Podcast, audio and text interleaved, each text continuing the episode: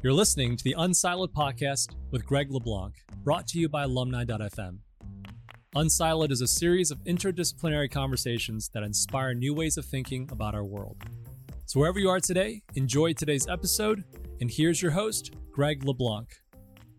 Welcome to Unsiloed. This is Greg LeBlanc, and I'm here today with Jordan Ellenberg, who is a professor of math at University of Wisconsin Madison, also the author of a couple books. This book from a couple years back, How Not to Be Wrong, which the power of mathematical thinking, which I really enjoyed, and the most recently, a book called Shape: The Hidden Geometry of Information Biology, Strategy, Democracy, and Everything Else. And I believe the paperback edition is now out. You're also write for a bunch of different periodicals. I think you've been writing for Slate for a really long time, and you know a bunch of other places that people can find your work. Welcome, Jordan.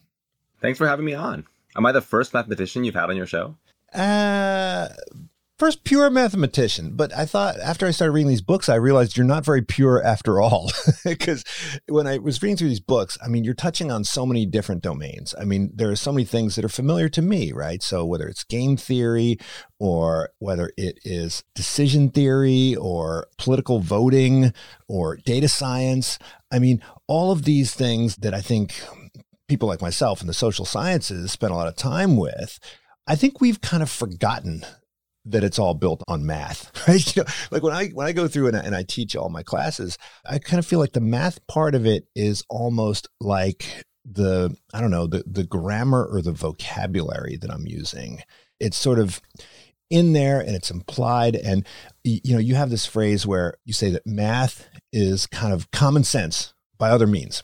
And I tell my students in the business school that really what they're doing at business school is they're getting a PhD in common sense. And the students are always saying, oh, you know, there's all this quantitative stuff. And I, I've always thought that, you know, when I teach a thing on quantitative methods, I also teach a thing on critical thinking. And I always thought of the critical thinking piece and the quantitative methods piece as just sort of being two sides of the same coin. And, and I think that kind of comes out in your work that the study of math is really, in many ways, the, the study of thinking. And when you teach math to people at the high school level, you, you start off the book, the math book, with this story where the student asks, you know, when am I ever going to need this calculus? You know, when am I ever going to need this trigonometry? And, and the answer is, you're never going to need it. well, most of you are never going to need it, but that's not a reason not to study it. Now, one of the questions I would have for you is, isn't this something that every teacher says. I mean, isn't the teacher of Latin say this? Doesn't isn't the teacher of shop say this? I mean, doesn't everybody think that their discipline is something that's indispensable? You know, what is so special about math? And of course, geometry as well, right? Because I think geometry is I didn't realize that geometry was, you know, sitting beneath everything, but it really opened my eyes in that way. Well, first of all, I'm 100% on board with team Latin and shop are both valuable high school classes. I took both of those classes and I like learned valuable lessons from each of them. So certainly as a statement of value, I would be like, that's absolutely correct. Now, of course, there's competing demands on our time. You're a business school professor, so you know all about opportunity cost, right? Like, so everything you spend an hour teaching in high school is an hour you've chosen not to teach about something else. So I get that on some level, there's a certain amount of priority setting that has to happen. And I think, you know, this is one of those areas where I think the conventional wisdom is like pretty on target that reading and mathematics are sort of what underlie everything else. Right? You certainly can't do math if you can't read. That's for sure. So I would say I would say people don't necessarily at a high school level think of math as the unique indispensable thing. They think of math and reading and writing as the most indispensable things and I think that's roughly right. But what makes math special. One thing I talk about a lot in the new book, and it's even something that's special about geometry as opposed to the rest of math, although in some sense it's common to all of math, which is that, you know, geometry is where you learn to construct an argument and write a proof. Right? It's a unique place in the curriculum where we do this. And what's special about that is that it's this moment where we make knowledge by ourselves. We construct it and it's not dependent on the authority of the teacher or the authority of a textbook, right? Geometry is the class where we experience things that are correct because they're correct. Not because somebody told us that they're correct, but because we can perceive directly that we sort of logically reasoned our way to believing something. And that's an immensely powerful experience for a student to have. And one thing I just learned while, you know, while researching this book and writing about it, because, you know, I mean, I write books about math, but math is made of people. So all my books are in the end about people. I mean, I'm, I'm not writing textbooks, right? I'm not writing books that are there to sort of like teach you step by step how to solve an equation or something like that. I mean, I do that in the classroom, but you know, I'm writing about the history of ideas and and what you learn when you sort of study the history of geometry and just the people who thought about this is that again and again people have this kind of life-changing experience of learning geometry and being like wow this is powerful this fact that i can create knowledge and understanding on my own without relying on anybody. And it's not the people you would expect, right? I mean, of course, it's the people who ended up being geometers, but you know, it's also Abraham Lincoln. It's also Rita Dove, the former poet laureate, who has this amazing poem that I end the book with, this poem called Geometry, boy, did I not know that there was like a famous poem called Geometry before I started writing this book. But and it's exactly about her experience. You know, in school, the first line of the poem is "I prove a theorem and the house expands." And it's about this sort of experience where it's like the whole walls are blown out by the immense force of this realization she has in her geometry class. And you just find that through history, people have that experience again and again and again. Well, you mentioned a lot of people. I mean, I, I loved all. it was sort of a person after person after all of my favorite people. I mean, you know, you've got Pascal and you've got Euclid and you got Bernoulli and you got Poincaré and you got Fisher and Keynes and you know Buffon, Fermat and Galt, Galton and all these people. And I was like, oh yeah, these are all my favorite peoples. But the, you make this this point that one of the reasons why you learn proofs is because the world is filled with non-proofs and, and I thought that was really, really insightful, right? Like once you understand what a, what a proof is, then in, in some ways the, the other explanations, the other stories, the other attempts at persuasion that you're exposed to, they're they're lacking in some way. I mean, it's not that they're not convincing, it's not that you shouldn't accept them, but that there is something different about this, the process of understanding what it means to construct something that is that's truly solid, right? That's built on solid foundations to some degree. And you know, most, you know, things that we need to work out in real life, most arguments are not subject to a strict mathematical proof, that's for sure. But aspirationally, it's very useful to know what a proof is. That's certainly what was in Lincoln's mind, right? Certainly Lincoln's motivation was he was going to court being an everyday lawyer and being asked to prove things and say, I don't even know what that means. Like, I don't know what that word means. Like, what, um, let me go back and read Euclid and understand what it means. And so I think in real life, yes, in the end, for matters of real world import, we're inevitably going to rely on sort of arguments that have a lot of heuristic, like a lot of persuasion, like are sort of not sort of perfect, pristine, deductive proofs, but we should be aware of where they, as you say, where they're lacking, like where they're not that. And in particular, we should be aware of when they pretend to be that. That's where it's really useful. I, I always like to say that you should always, one thing that math teaches you is every time you read somebody making an argument and they use the word therefore, you should be like, you're hiding something. Like you said that. you said the word therefore to make it sound like a proof, which is probably not. That's the place I should look. I just saw um, Elon Musk, the CEO of Tesla. I saw that he had a tweet with therefore in it. And I can prom I already I forgot what the tweet was, but I do remember being like, yep, that therefore, that's the weak joint. Like that, that's where he's trying to jump from one thing to another that doesn't follow. It's a tell. You should always look for it. Yeah. Now, look, I mean, a lot of periodicals, well, at least the more respectable ones, have fact checkers, right? I mean, obviously, social media is a different story, but you know, most respectable newspapers and journals have fact checkers, and and I don't think that you can be a respectable academic if you're just constantly throwing out things that you call facts that aren't facts. But we don't seem to have kind of proof checkers or argument checkers or you know even kind of inference checkers right? So we see so many arguments we see so many that are built on on data or that have some kind of quantitative element embedded in the newspapers or embedded in, in journals or even embedded in academic journals. And and the, i guess the referees are supposed to be the ones that say hey you know this is misleading. But you can be misleading without saying anything that is factually incorrect, right?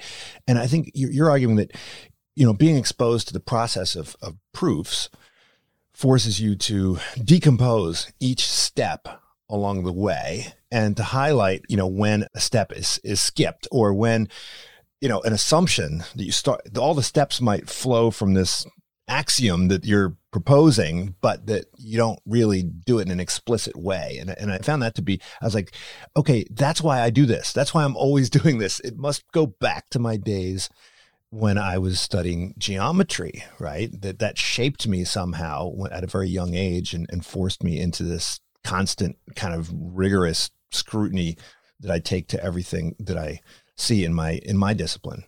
I, yeah, it's a great point that we have fact checkers, but we don't have inference checkers, right? Like if they can say like you know X, Y, Z, and W are right, but does W follow from X, Y, and Z, or are they just saying that? And actually, you know, I find this is a mathematical habit that I find. Sometimes I want to write an article for a periodical that says, okay, people say that because of X, it must be the case that Y, and that argument is not right. And then people invariably, if I write that, say you're, so you're saying Y is not right. I'm like, no, I'm not saying Y is not right. I'm just saying it doesn't follow from X. Maybe Y is right. Maybe Y is not right. We don't know. But the claim that it follows because X is wrong. And I think I still would say I haven't mastered. That's a tough, subtle kind of article to write. And I feel like I still haven't mastered how to write it in a way that doesn't leave people think I'm arguing about the correctness of Y. you know what I mean, about the correctness of the argument. So I guess, you know, as a popular math writer, I think one of our goals is to get people to think about inference, to get people to think about every time they read something that's to be persuasive in a newspaper, it's always of the form, because this, you should believe that. And thinking about that inference as a thing in itself is, but you're right, fact checkers can't do it, right? I think as a, if you if you write an opinion piece in the newspaper, they're going to check whether you a quote is correct but the argument they think that's they would say that's the province of the opinion writer. Like that's up to them to have. It's not to us. Now, a good editor, by the way, will certainly push you. I mean, writing for the Post, writing for Slate, like stuff like that. You know, they have very good editors there who will send you back your piece and say like, I don't think this is strong enough. I think you need like an example to sort of if you're saying this is a phenomenon that happens give us an example so that there's some evidence that that is a phenomenon. you know i mean they'll they'll they'll do that to an extent a form of argument checking but one would think that at the academic levels, right, at least we would be a little more rigorous. And I think we are a little more rigorous, but there's so much, you point out a lot of examples of, you know, what we call file drawer effect or, you know, p hacking, right? And I think some disciplines are getting a lot more uh, rigorous about kind of screening these things out. But, you know, why is it that if you're in psychology or if you're in economics or if you're in some other social science? Well, Am I allowed to ask you questions? Because I'm, I'm curious, actually. I don't know very much about business academia, even though I have a PhD student who's now a business school professor newly. But, like, what do you think is the state of things in business academia? Do you think the standards of inference are high, low? Like, do you think it has the same problems that you see in, in psychology or the other social sciences? Well, I mean, I think it depends on the depends on the school. you know, we have here at Berkeley, we have some folks that are kind of at the forefront of this movement to kind of investigate p hacking and, and file drawer effect and and so forth and sort of insisting on people pre-registering their studies uh, and so forth but you know i think what happens is kind of like a, a ball of mercury i think that when people become kind of more rigorous about examining some assumptions they're kind of ability to engage in unquestioned assumptions just kind of moves to another domain. I don't know whether there's kind of a, a, law of thermodynamics that applies to kind of unexamined assumptions, but but I don't think any discipline is is perfect. But you know, certainly business school has been better over the last couple years, particularly in the area of uh, organizational behavior. So, organizational behavior has gotten a bad rap because it's built on social psychology, and it's sort of the the poster child of of of bad empirical methods. So, I think I think there's definitely been some progress. But just to say, should we talk about file drawers? Are all of your listeners already completely conversant in what that is, or should we talk about what the file drawer? Let's talk about it.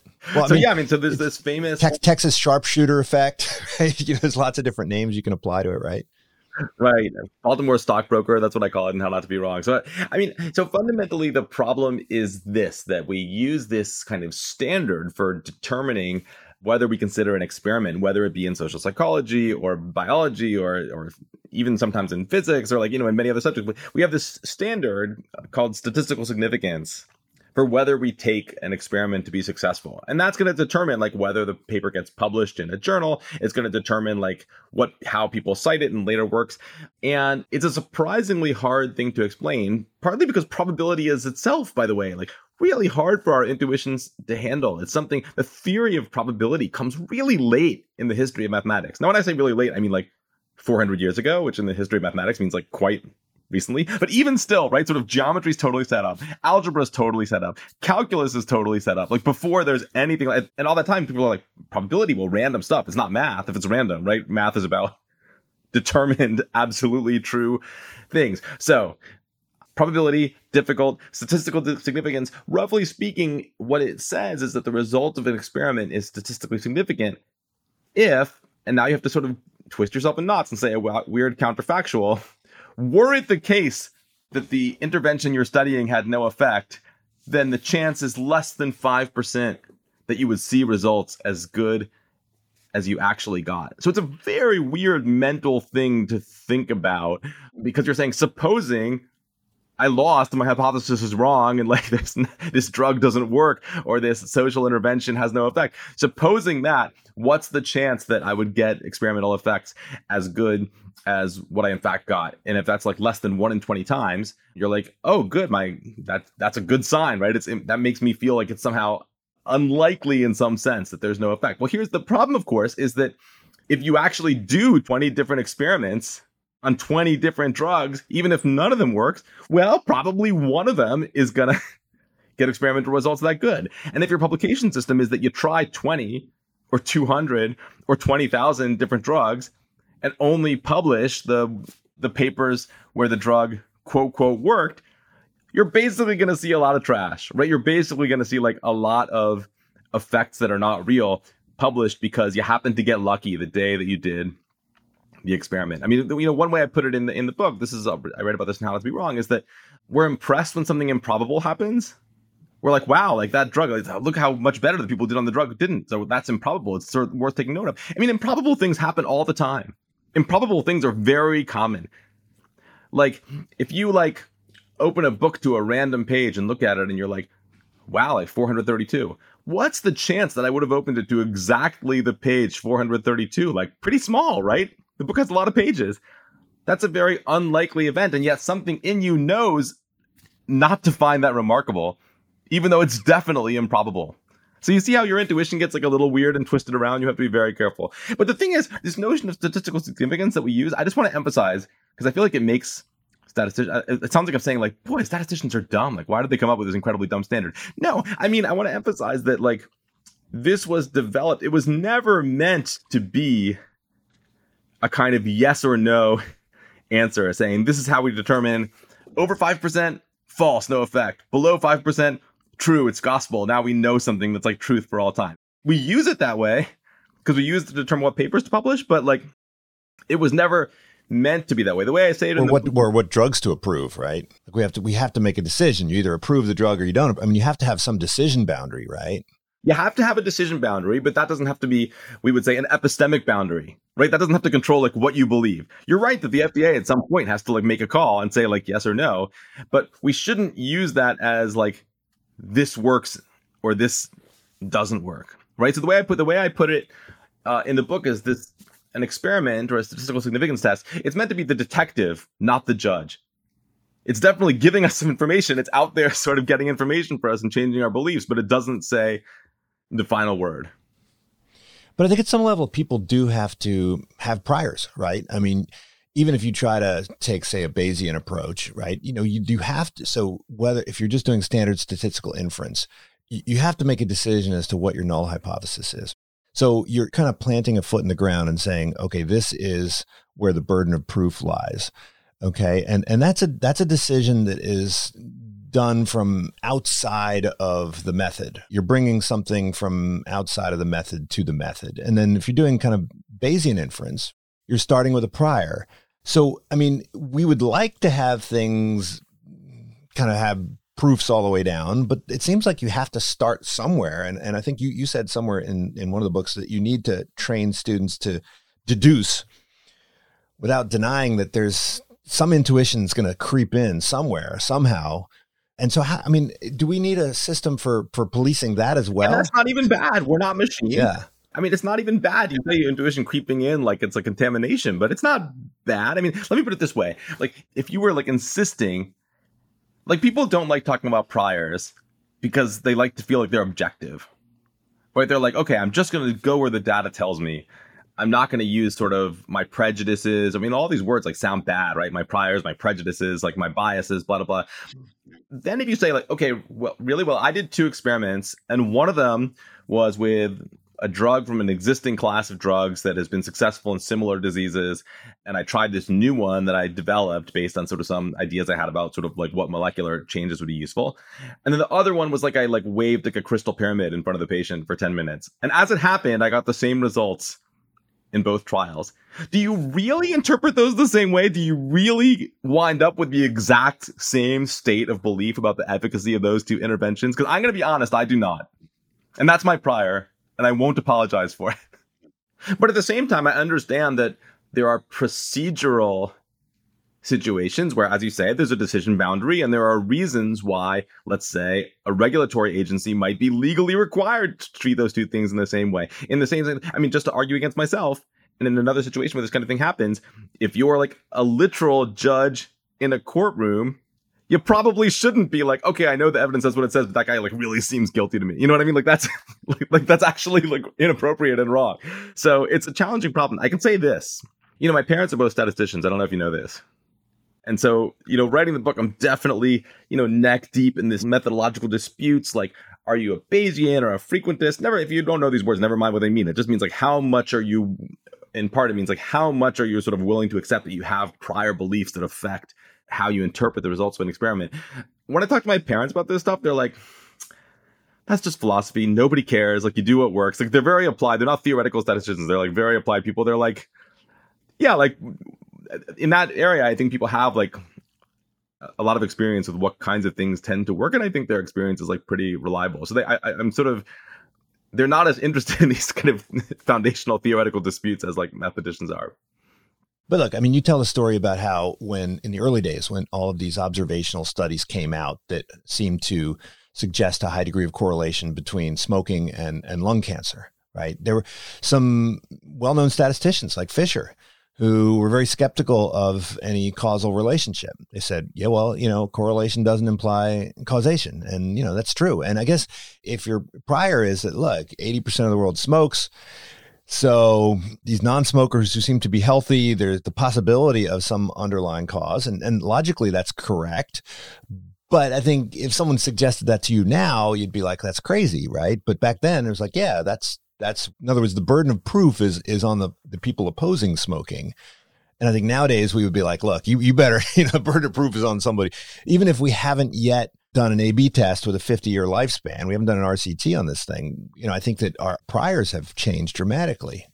Do you mean about smoking or do you mean about like yeah. all kinds of things? Well, about smoking, right? So, so, you know, the general understand, I think everyone.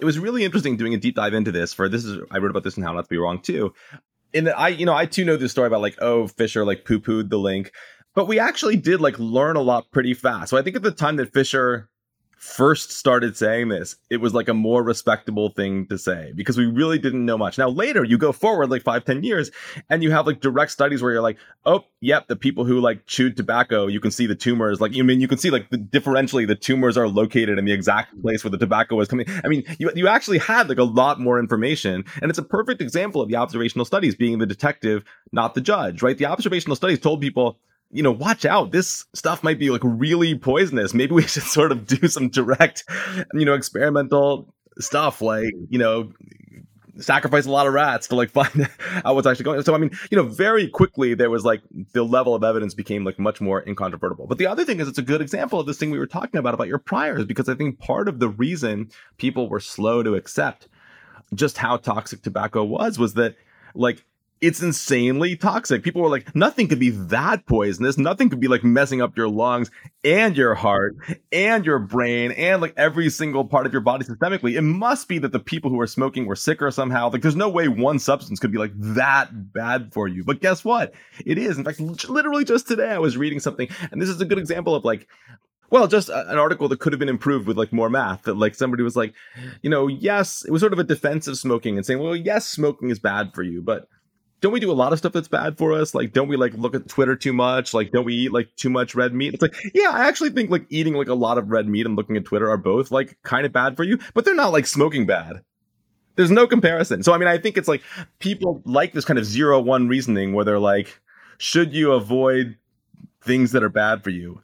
If you're not willing to ask how bad, I think you're going to like go down some very bad reasoning channels. But you also you also say that we should engage in efforts to disprove things as well as prove things, and and I love this uh, way in which you you describe this because it it's sort of like stress testing everything, and sometimes if you're if you're trying to prove something, if you try to disprove it, then you might actually come up with a proof. But but you know, as soon as you start to feel pretty good about something, you want to default to almost instinctual attempts to undermine your argument. And and I think that's that's a habit of mind which is very difficult for for people, and it requires work and it requires discipline. And I think, you know, a training in math and, and, geometry kind of helps to make it more kind of second nature. And so if someone is is sort of pushing the envelope and saying, "Oh, well, look, hold on a second. Maybe we ought to rethink all these other dangerous activities." And of course, you're going to circle back and say, "Yeah, okay, fine. After we've done that, we still come around to the idea that smoking is bad." But that doesn't mean that that exercise of stress testing this argument is a bad thing it actually probably helps us to to believe all the more strongly in the the conclusion for having survived the the scrutiny right yeah, absolutely. And it is it's another kind of you know healthy mental habit that I think you learn from math. If you're constructing a mathematical argument, you're always trying to find the weak points and being like, what could be wrong with this? Like, I want to make sure it's right. I mean, I don't know. Do you think people, because I've got you, do you think people in business do that? Like, if somebody's like the CEO of a thriving company, are they every day being like, okay, if somebody was going to short my stock or somebody was going to be like, this is why this apparently thriving company is actually trash and is about to collapse, like, what would they say? Like what are the weak points? Do you think that's a habit? Absolutely not. In fact that's why we encourage business people not. to continue no i don't think it is. It's good. It is in the successful companies. Should it be? But when you look at the comp it should be absolutely.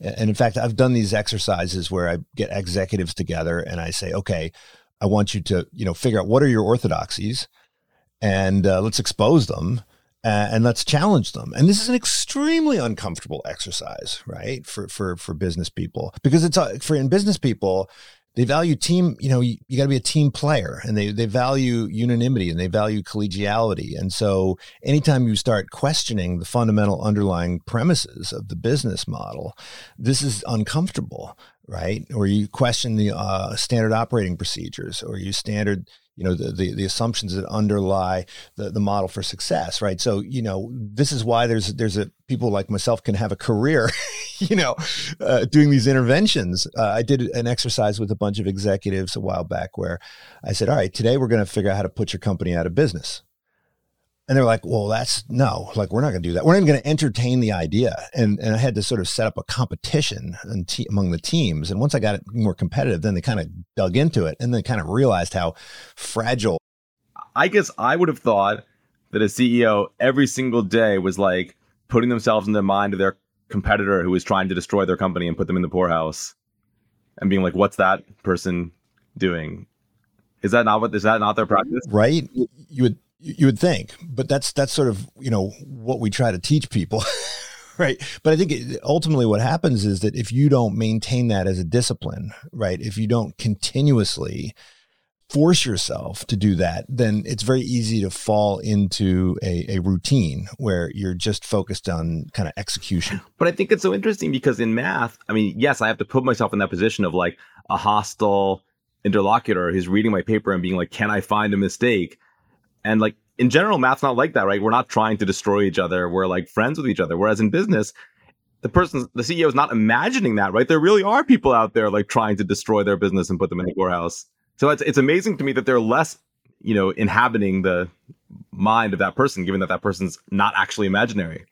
Well, one of the companies that does this really well is Amazon, where, you know, people do subject their proposals to a great deal of scrutiny, right? And then they continually revisit this.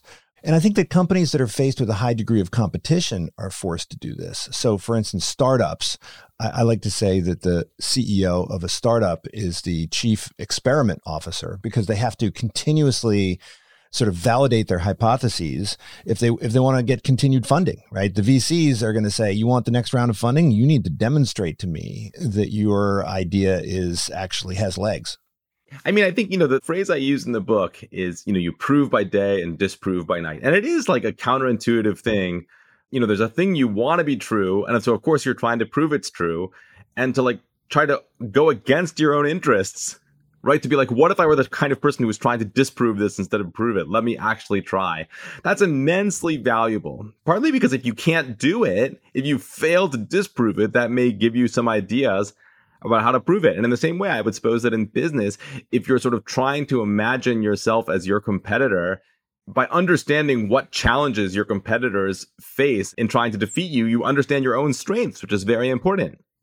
But I mean, in order to do that, you have to really be able to imaginatively inhabit the mind of your competitor, which is maybe not so easy. Well, I think you have to foster this in the classroom, right? So, you know, in, in the classroom, if you don't have a robust conversation, if you don't have the people who are, you know, willing to be wrong, right? I mean, in, in your book, it's how not to be wrong. But I, I think in order to minimize the likelihood that you're wrong, you've got to actually be willing to be wrong on a fairly regular basis and not to f- be afraid of being wrong. And, and, you know, debate in, in the classroom is, is one way to do that or even you know debate in groups. I, I, we teach a lot of stuff in business school where people go off in groups and they work on stuff together.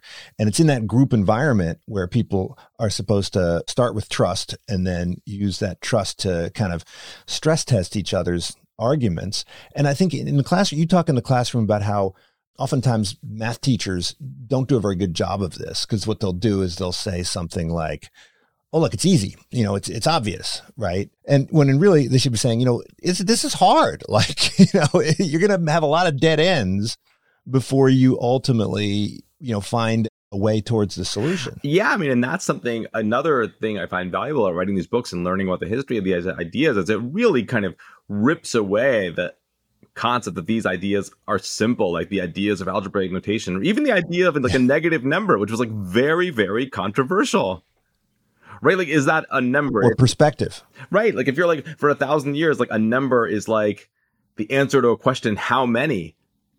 Well, a negative number, whatever it is, it's not really that, right? It's like a new kind of thing. It's a conceptual leap. And we treat that for somebody who's like seven years old, like you're just supposed to say it and they're supposed to be like, oh, yeah, like that's immediate. It wasn't immediate for like, you know, the best mathematicians on the planet, like, hundreds of years ago when it was being developed. So we got to respect it. But I think, okay, you said so much interesting stuff that I'm like, it's like a delicious buffet of like things to choose from for like what to talk about. But I mean, this thing you pointed to is so important. This thing about a group of people who know each other and has some built-in trust.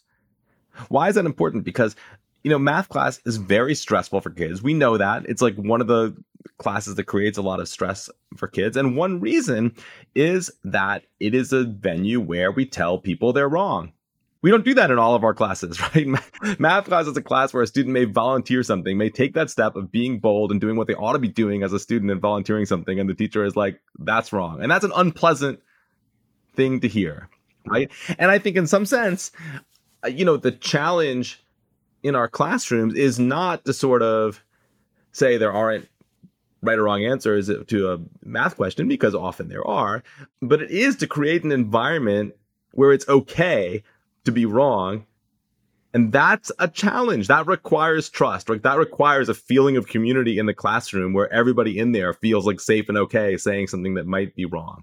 And I think oftentimes you see people correctly saying, okay, we have to maintain the distinction between right or wrong in math class, which we do, but their vision for that is this kind of like punitive world where people are like punished for being wrong and rewarded for being right like they live in a bf skinner box and that that's going to make a better math classroom. That is not going to make a better math classroom. That's just going to make a classroom where people are like more stressed and refuse to say anything at all. And as you say if you're not willing to be wrong if that feels too dangerous you can't learn well what's also interesting is that we tend to teach something like math as if it is a finished product right and the, the journey to get there is kind of hidden and in the sciences, we do that all the time. I mean, when you take a biology class, you're not going to, you know, read Darwin. And, and if you take a physics class, you're not going to read, you know, Galileo.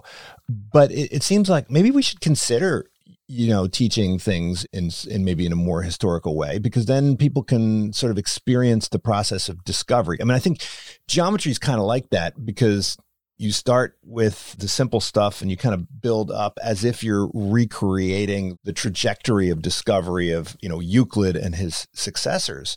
But if you just kind of say, okay, here, here's what we've learned, and you just kind of throw it out there, then you don't you think of it as something you need to know rather than a, a process or a way of thinking that you need to acquire. And so does that does that require a different way of teaching? Well, I, I mean, the, the truth is that what you just said, I think actually is the conventional wisdom about how to teach it and has been for a long time. Like, I'm not going to say that every class achieves that ideal, but you know, you can look back. I, you know, I found in the research for Shape, I found a survey that was given to American high school teachers in 1950 saying like, what's the point of teaching geometry? These questions are not new, by the way. It's not like our generation that was the first ever ask this, right? So what, you know, why are we teaching this? And there were a lot of possible answers, like a multiple choice thing. You could vote in a poll. And like, you know, so that students will know about geometry, like know facts about triangles and circles and stuff like that. It did very well, but it was in second place. First place was to learn the habits of mind of rigorous argument, right? So exactly what you said, like, you know, should we just be trying to make sure they know the correct facts about triangles or are we trying to teach this process by which this knowledge is built it's the latter. That's the primary goal. But that's not innovative teaching. That's like always been.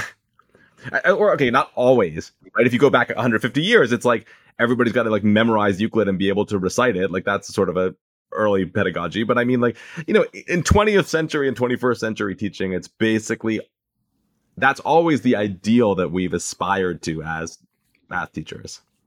Well, you know, th- there's this distinction between kind of, you know, logos and, and techne, right? And, you know, knowledge in the abstract and knowledge of how to do. And, and business schools, we always focus on, we always think that we're, you know, doing applied stuff. But you say that this idea that, oh, yeah, I, I get the concept, I just can't do the problem that you say well hold on a second right? Like if if you can't do the problem it's probably because you don't get the concept right? How important is it that that you have to kind of do stuff in math rather than than just sort of have some kind of I don't know cursory I mean if you just if you kind of intuit the right answer that's not enough right? You have to you have to actually get dirty and do stuff yeah I mean and I think that you know I don't like to make like sweeping categorical statements, although I kind of do that in the book sometimes. But um, but in general, yeah, the way we test whether we've understood a concept is can we use it to do something. The goal is understanding, but the the test, the benchmark is can we do something with the thing we purport to understand. And again, I think, you know, people, when they talk about, you can call it logos versus techne, or you can call it, I mean, you know, in, in, in pedagogy, people say, um, you know, is the goal conceptual understanding or is the goal kind of fluency, like ability in math in a math classroom, ability to like carry out a computation quickly and get the right answer? And like this is kind of a non answer, but what kind of a classroom is it when we're not trying to get both those things? Right? I think, I mean, you know, the either or question is like, to me, like admitting failure from the start because math is not math without both of those. Yeah, it's like shop class where you don't actually make anything, right? In a way. But you know, speaking of geometry, uh, you know, I after I read the geometry book, I sort of got kind of confused because all the a lot of the things that I thought were math, you know, turned out to be geometry. And and I don't know, is geometry the new imperial science, t- kind of taking over everything? I didn't.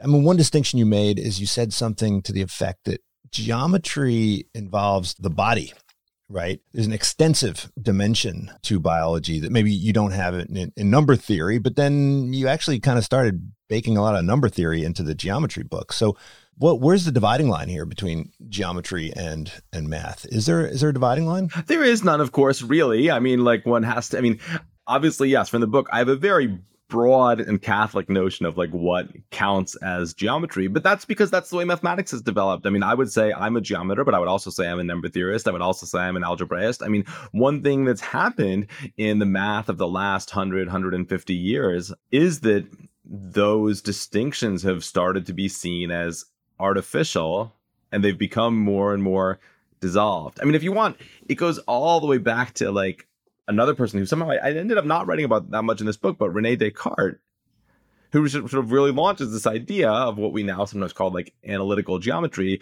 that, okay, a pair of numbers can be thought of as a point on the plane Or we could think of it as a point on the globe, right? We do that like longitude and latitude. You have a point on the globe, a geometric thing, or like a pair of numbers, a numerical or algebraic thing.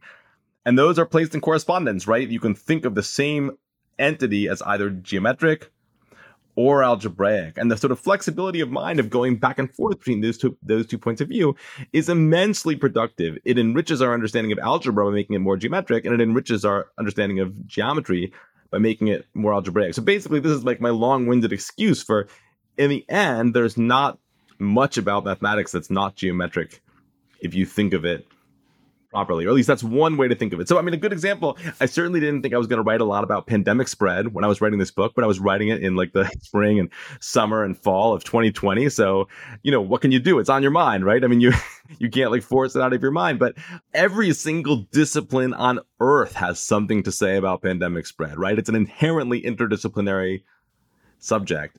I taught a course this semester on on the pandemic in the economics department at Stanford. Oh wow. So it was yeah, and we wound up we wound up doing you know epidemiology and virology and you know you can you can basically I mean I always think of economics as the clearinghouse for everything. Every discipline thinks of itself as the kind of the capstone, right?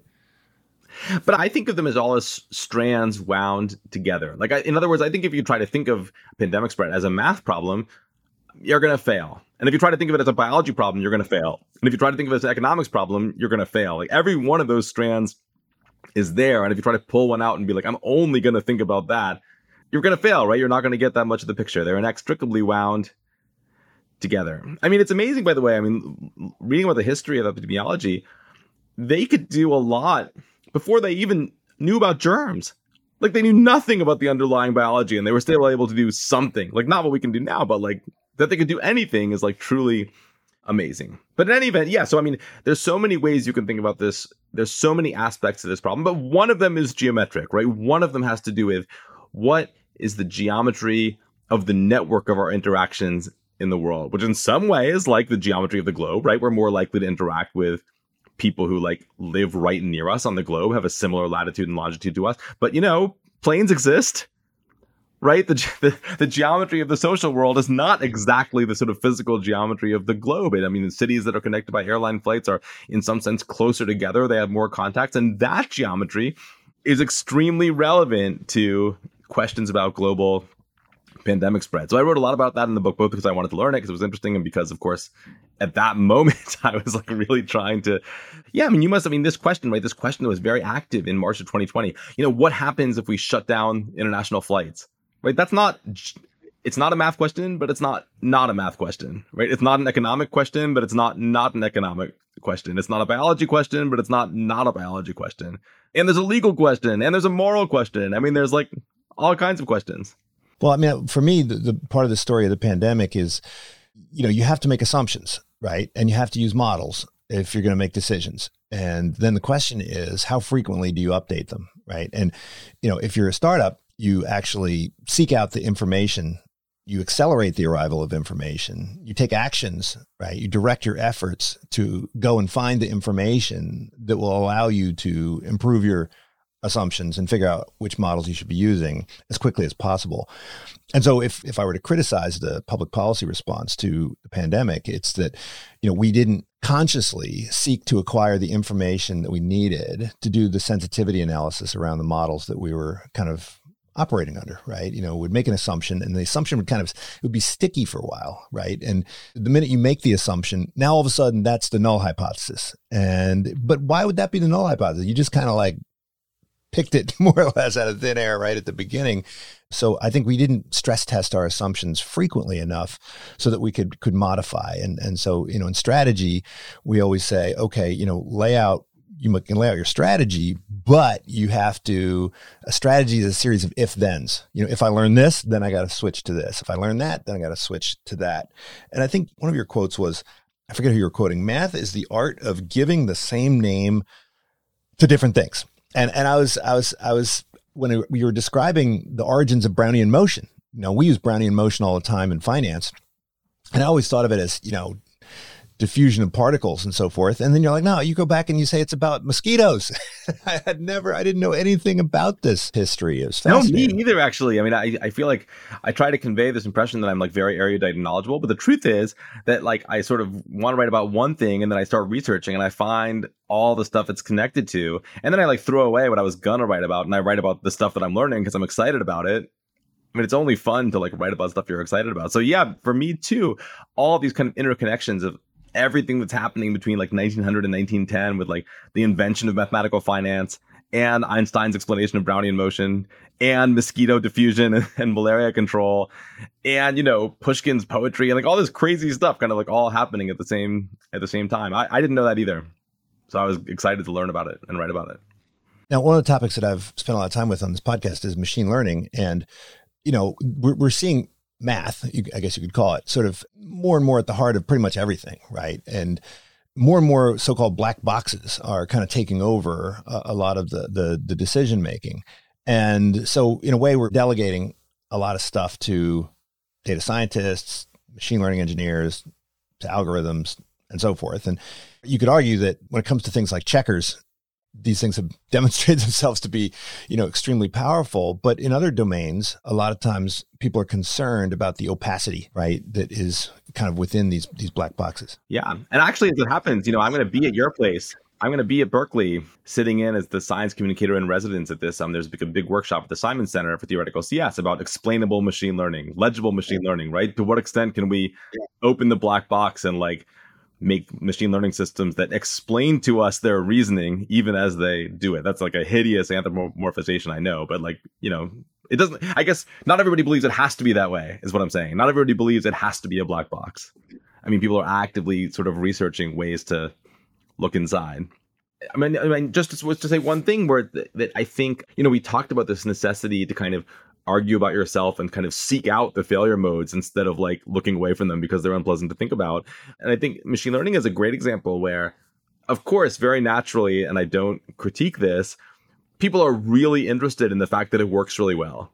And people are really interested in sort of like pushing forward and finding more and more domains like where it works and where it gives good results. As a theorist, I think it's super interesting like when it fails. like those are not cases to be discarded and move on to sort of find more successes. Like, no, if you really want to understand what's going on with machine learning, you want to understand the failures. And I think that's sort of that's where we're going to move forward. I mean, ideally, right, we have so much compute to throw at things. We have so much money to throw at buying more compute to throw at things. It is actually useful to have some idea of what's going to work in advance, right? I mean, and, and every field of applied mathematics is developed in that way. Like at first things work and we don't really know why, and then eventually we get a deeper theoretical understanding and we start to be able to do less trial and error and like have a, a, a better ability to sort of choose the right approach first instead of just like throwing as much compute as we can and sort of like seeing if something works. And I that's it certainly seems to me like that's the way that field is developing. I mean, I'm like a mostly an outsider to it, but part of that is like thinking hard about the failures, thinking hard about what machine learning fails to do. I mean, you brought up checkers. The thing about checkers is it really puts pressure on idea of like what's a hard problem and what's an easy problem. Or take Go, right? You're like, wow, like a machine can play Go really well. That's really hard. I mean, it is and it isn't. Go is a completely well defined problem domain. It's hard in the sense that it's big, in the sense that there's a lot of states on a Go board, but it's not really different from the problem of multiplying two large numbers together. It's just much larger, but it's the same kind of problem right? Like doing like automated translation or doing like text completion the way GPT-3 does, it's a fundamentally different class of problem than playing Go and presents challenges that playing Go doesn't. Well, so look, when I teach data science, I, I spend the first half saying, look, here, here's how these algorithms do a much better job than your carbon based processor. Then after everybody's all excited, then I spend the second half talking about, all right, now here's here's where the, the silicon screws up, right? And you know, a lot of times that's just about basic common sense, as you might call it, right? You know, understanding the difference between correlation causation, right? Understanding what what bias is and being able to identify it, or you know, lurking variables. I say there's there's no algorithm that will tell you right? Whether there's a lurking variable, right? That's something where you have to figure out, okay, based on my domain knowledge, maybe I need to go and collect a new column of data, right? Kind of the human piece, the kind of common sense piece, and, and make that kind of more and more? Can we incorporate that more and more to the point where we just need to be the human who plugs in the machine? Or will there always be this kind of human common sense that's that's that's going to be needed to plug the holes? Will we be able to automate your job away at some point? I mean, obviously, I don't know, but I can tell you what I would guess. But it's just a guess. I mean, in some sense, in any realm, the safest guess is that things are just going to kind of develop the way they have always developed in the past right? That's that's your highest probability guess. So that's what I'm going to guess. That you know, in the past, it's always been the case that we develop machines that have capacities that human beings don't have. Right? A car can drive a lot faster than we can run, or even than a horse can run. And in the end, those machines are our partners, right? Like they take certain tasks away from us. But they just enable us to do new things that we weren't doing before. And certainly that's been the case in mathematics. I mean, computers have been replacing mathematicians for 100 years already right? There are things that you could get a PhD for doing in 1890 that now you would just like type into the computer and ask for the answer to the computation, and it wouldn't be your PhD thesis, it wouldn't be research. So we, I guess what I'm saying is like computation changes the boundaries of what counts as research and what is mere computation, right? Computing digits of pi isn't math anymore, but it was at a time. Now it's not. So you know, we're kind of like running ahead of the fireball here. Like, yes, there are certain things that I spend time doing that in the future a machine will be able to do, but there will be new things that I can do in mathematics or my successors will be able to do that they can only do because they have that support from the machines. And those are the things we will call mathematical research then.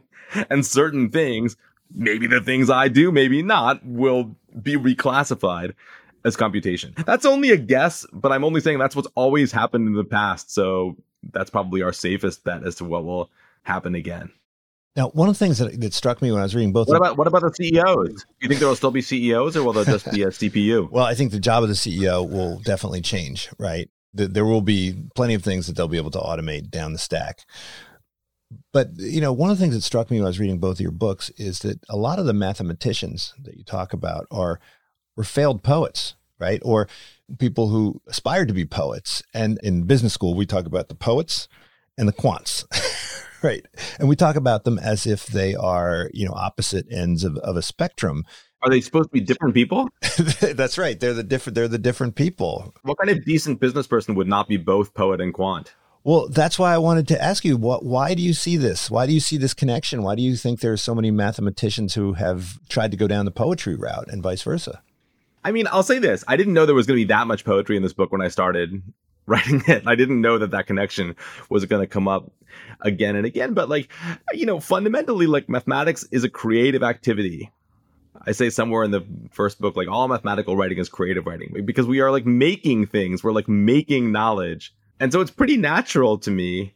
I think those are sort of obviously allied. And I think the idea that they're not is almost a little insulting to math, right? I mean, I think there is like a point of view that says like, oh, if you're sort of thinking of things quantitatively, that's removing the human element. Right? I'm a baseball fan. I don't know if you like baseball. This was like a huge part of baseball discourse. Oh, like the people who study statistics, they're like ruining the human aspect of baseball and turning baseball into a spreadsheet. Well, guess what? We live in a world in which every team has like an army of statistical analysts, and you can watch the games and it's not a spreadsheet right? It's still baseball. Like you go out there, and because of the statistics, you see crazy stuff like the shift and like four guys all standing on one side of the infield. You know what I mean? Like creativity. You see creativity and innovation that is there because of the spreadsheet, but they're still playing the game and it's still exciting. So, I mean, what I would say is, you know, math, math is like a fundamentally human activity. Every single human society that's ever existed does it. And if we sort of slice off either our poetic side or our quantitative side. We're just like slicing off like part of our human nature. Why would we do that? Yeah, perhaps people are confusing math with computation, right? And maybe computation is seen as kind of uh, less less poetical in a way because it's it's pre-programmed.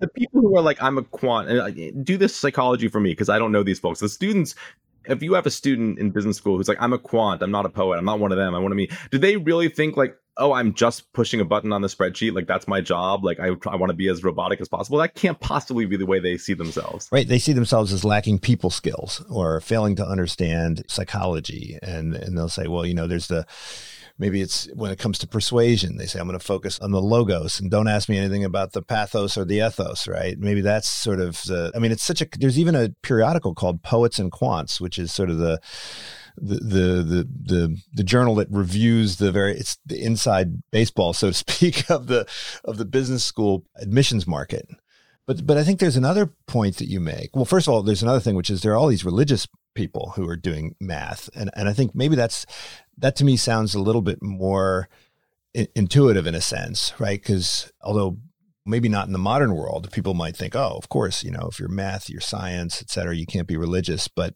when you look at the I mean, even Pythagoras. I mean, Pythagoras was was a, had a, some crazy religion. Right? You can't eat beans and so forth. But but that I think that connection might be a little stronger. But but the other point that you make is this idea that you know math can't all be quarterbacks. You need some offensive linemen in math, and that a lot of people are discouraged from the profession of math because they they don't feel like they're the you know Aaron Rodgers in the room so why is that unique to math, do you think? This highly kind of competitive or maybe it's true in poetry or, or painting, right? Where if you don't think of yourself as very good, you say, okay, I'm, I'm going to leave this to the to the Picassos.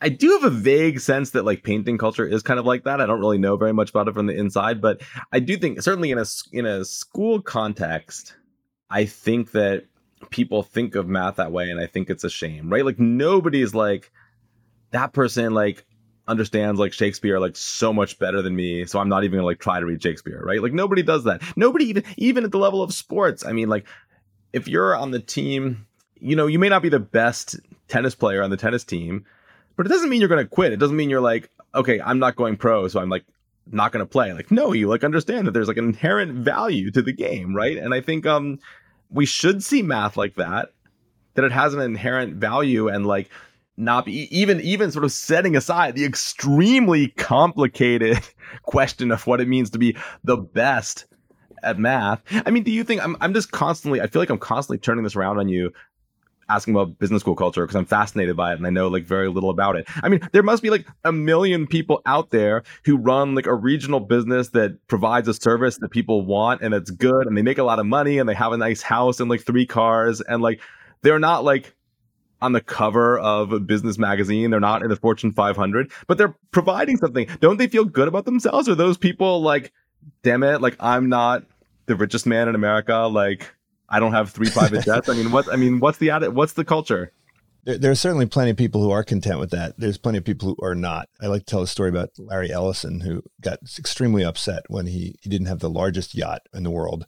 you know, and it was extremely upsetting to him you know, most of us would be pretty happy with the size of the yacht that he had, but he was extremely unhappy. So they people can be hyper, hyper, hyper competitive, but what they don't do is they don't give up. They don't say, okay, I'm just going to go and tend my garden at this point. You know, they they just keep keep trying. I think for those competitive people. The thing is, the culture of math as a profession is very different from the culture of math in the classroom. In the classroom, you have this thing of people quitting because they're like, oh, this other kid is better than me, so like why should I do it? Which is like very weird, partly because in the culture of math research, look, even if you think you're like the best mathematician alive, which again, what the hell does that mean? Bracket that question out. You're not Gauss, right? You're not Riemann. like what you know, you're I mean, you can always be like, I mean, and yet the difference is that I think uh, math culture, look, I'm gonna give like a very Pollyanna-ish optimistic view of math culture. There are countervailing views which are valid and like you should hear them too, but I'll just give the optimistic view, which is that it's not like we're not competitive with each other, but we're also fundamentally communalistic. Like we're all we're fundamentally all working towards the same goal and we're all doing it together. And every one of us knows that if there's some theorem we're trying to prove, we may get it and we may not. But if we don't, somebody else will.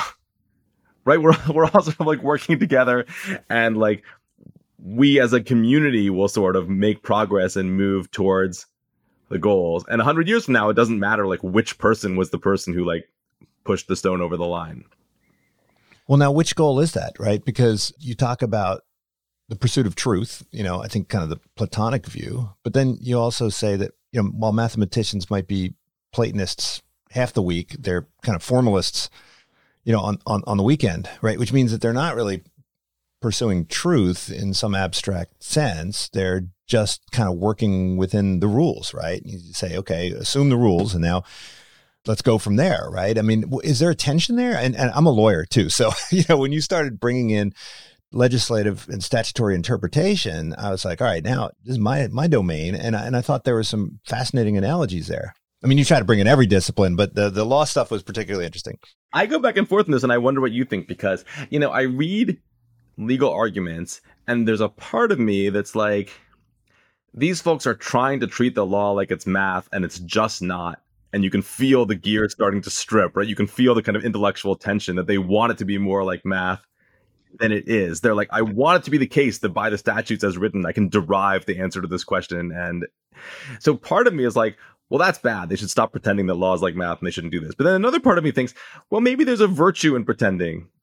Like maybe the, maybe there's a virtue in having that as an aspirational goal that like to the extent that it's possible, you should try to derive to the extent that it's possible, you have to maintain this kind of quasi fiction that there are right answers in law and that we can work them out from what's written on the page. And that if you sort of give up on that as an ideal, like you're completely hosed. But I find it a complicated question, actually, the relationship, and I don't know enough law to like really adjudicate it. Well, I think there are a lot of people that don't believe there is such a thing as a legal domain of knowledge, right? A legal way of thinking that that it's just borrowed from the outside world, right? So I think certainly like if you read the New York Times and they are evaluating a recent Supreme Court opinion, they're evaluating it entirely in terms of its its impact and its effects, right? And so they'll say, well, you know, has this effect, so it must be in alignment with this political position. But if you if you're trained as a lawyer, you're like, well, okay, hold on a second. There there's this legal argument which is independent of the effects that flow from that that. I mean, again, ideally and aspirationally, yes. Yeah, but I mean, at the end of the day, like you can't be purely, you know, you have to bring in some stuff from the outside world, whether it's just the meaning of a word or, I mean, there's no way that you, but, but if you acknowledge that, I mean, some people would argue that if you're just a complete pragmatist, you know, like Judge Posner, then you've sort of, in many ways, kind of given up on the rule of law, right? Because the law is this, this idea that's, there's this, this abstract, correct way of interpreting a statute. And the, the debate is really what's the correct way to interpret it. And then there's different theories about what constitutes correct interpretation, but it, in many ways, it's really more like literary criticism than it is like. I mean, I, you use the analogy of math. I don't know whether that makes it more like math or makes it more like literary criticism, but there's definitely tension there. And and so in math, do you feel that tension? Like, you know, Posner would say, like, okay, but is it better to like, is it worse to give up on it, or is it worse to give up on it and cloak yourself in a claim that you're adhering to the rule of law when you're actually sort of doing the same kind of pragmatic motivated reasoning as anyone else. You're just not admitting it. That's a hard question that I don't have a solid answer to. But you asked, do I feel that tension?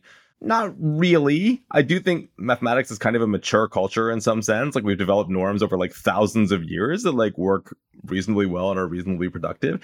I mean, but I would say I'm going to come back to something you said at the beginning because you were asking me is really is the point truth? Is that what we're seeking? Or are we sort of doing this kind of something that's more like a game, like a language game where you have a certain rules? Define a line as boom. And I would say actually it's neither of those. That's my answer. It's understanding, which is not the same thing as truth and not the same thing as sterile rule following. So in other words, like you know, the example I give, and this is I read about in the new book, and it's to this question that you asked about are we going to be replaced?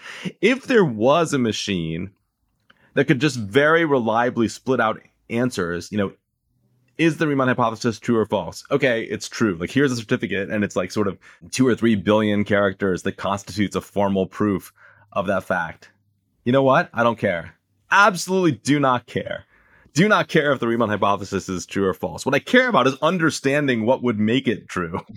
and if the machine can't provide me that, it hasn't provided me with something that I as a mathematician am interested in. So, you know, figuring out which things are true and which things are false are the way we test whether or not we've understood things. But understanding like what the world is is ultimately the goal. Yeah, and I think the best example of this for me, which uh, really lit my brain up for a few few hours, which is always a good thing, was, and I forget which book it was in, but you just posed the question like, what is zero divided by zero? right? And we want to know, well, what is it? What is it? And And I think you you you you go through a couple just simple examples, which it doesn't take long to convince you that the answer is well, it kind of depends, right? And of course, that's my default answer for you know every question in my classroom. But you know, you don't think in math that the answer is it it depends, but there are these special cases where, of course, it does depend, and it's that process of walking through all the different depends that gives you that I think sense of it's a sense of joy. It's a uniquely human sense of discovery. And even though you haven't arrived at an answer, which is, I guess, there's always an element of frustration there, there's an element of joy that, that comes with it. Right, and an element of creativity and an element of freedom. I mean, and that's in some sense. I mean, I love talking about zero over zero with students because it really brings you face to face with the question. If somebody says like, "What is that?" The only answer is it's like a figure of ink on a page, right? What do you mean? What is it? Like this is what it is. It's like three symbols that I wrote near each other. The question is, what should we mean by it? And people don't think the word should has a place in mathematics, but it definitely does, right? There are value judgments in mathematics. It is up to us to declare what we mean when we write zero divided by zero. And it's not so much that there is a right answer and a wrong answer as that there are better answers than worse answers. And we can sort of argue as human beings about what makes them better or worse. And I do think to some extent, we probably don't publicize enough, not only that that is an aspect of math, but that that's at the heart of math.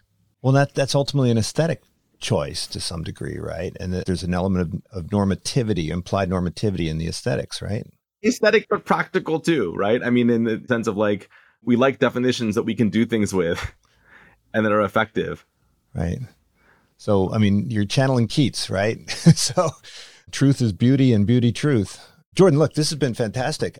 You really did make me think quite a bit in reading both of these these books, and I, I never thought of myself as a mathematician.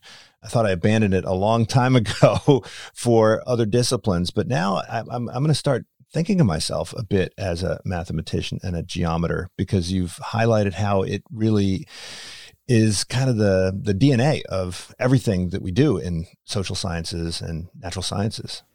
My work here is done. I've made another convert. you have indeed.